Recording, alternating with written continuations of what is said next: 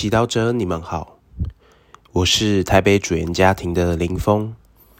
今天是十二月二日，我们要聆听的经文是马窦福音第七章二十一至二十七节，主题是成行你旨意。那时候，耶稣对门徒说：“不是凡向我说‘主啊’。”主啊的人就能进入天国，而是那承行我在天之父旨意的人才能进天国。所以，凡听了我这些话而实行的，就好像一个聪明人把自己的房屋建在磐石上，雨淋、水冲、风吹。袭击那座房屋，它并不坍塌，因为基础是建在磐石上。凡听了我这些话而不实行的，就好像一个愚昧的人，把自己的房屋建在沙土上，雨淋、水冲、风吹，袭击那座房屋。它就坍塌了，且坍塌的很惨。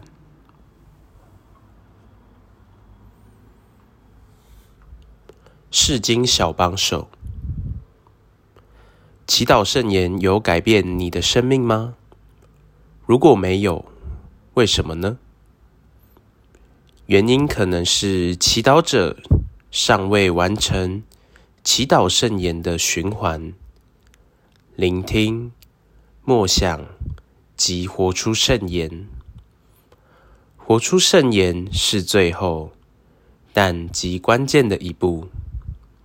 在聆听、默想圣言后，我们会意识到天主圣山对我们个人化的邀请，要我们在生活中实际的实践。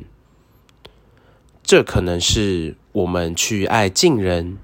向我们的罪人道歉，去原谅我们的敌人，或行一个善举，联络一位很久不见的亲朋好友，与朋友分享耶稣的福音。耶稣用很肯定的语气表达活出圣言的重要。凡听了我这些话而实行的。就好像一个聪明人把自己的房屋建在磐石上，雨淋、水冲、风吹，袭击那座房屋，它并不坍塌，因为基础是建在磐石上。如果我们每天忠实的实行天主的话，我们生活的基础会是稳固的。即便遇到困难或打击，我们仍能超越，甚至因这些考验变得更基督化，活得更踏实、坚定。除此以外，耶稣也教导我们：那成行我在天父旨意的人，才能进天国。换句话说，成行天父旨意就是通往幸福的门。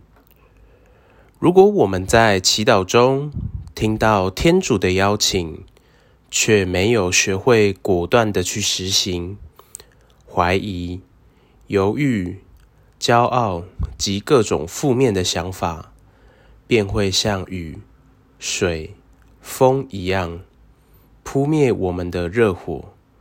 让我们久久卡在同样的问题和限制，无法超越，无法前进。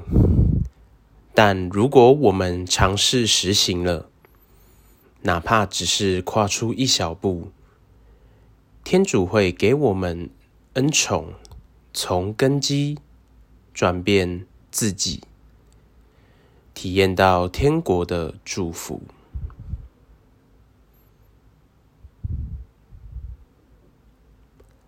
品尝圣言，品尝天主的许诺，活出圣言的人，会像建在磐石上的房子，屹立不摇。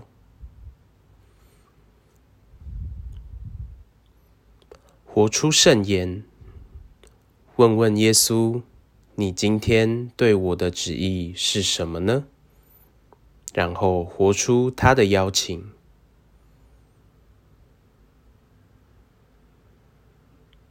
全心祈祷，耶稣，我愿意成为那有福的人，请教导我如何每天奉行你的旨意。阿门。